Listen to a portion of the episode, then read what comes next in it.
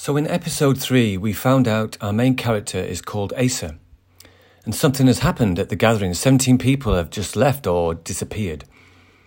Before we follow Asa on her search to find out what happened to them, we're going to take a slight sidestep and follow the tale of people escaping the rising sea levels. As with much of the Jaya, the inspiration for this episode comes from ancient myths and legends that are getting remixed as they resurface in this modern world. A modern world that is slightly different to our modern world.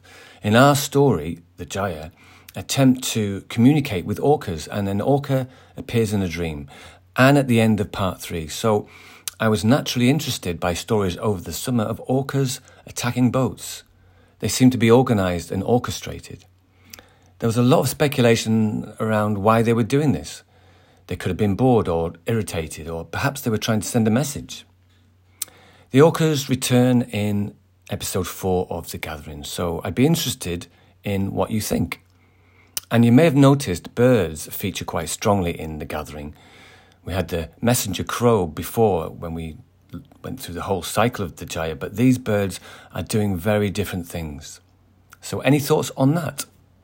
I've been gathering your feedback and suggestions, so please keep those coming. Let me know what you think so far and where you think this story might go.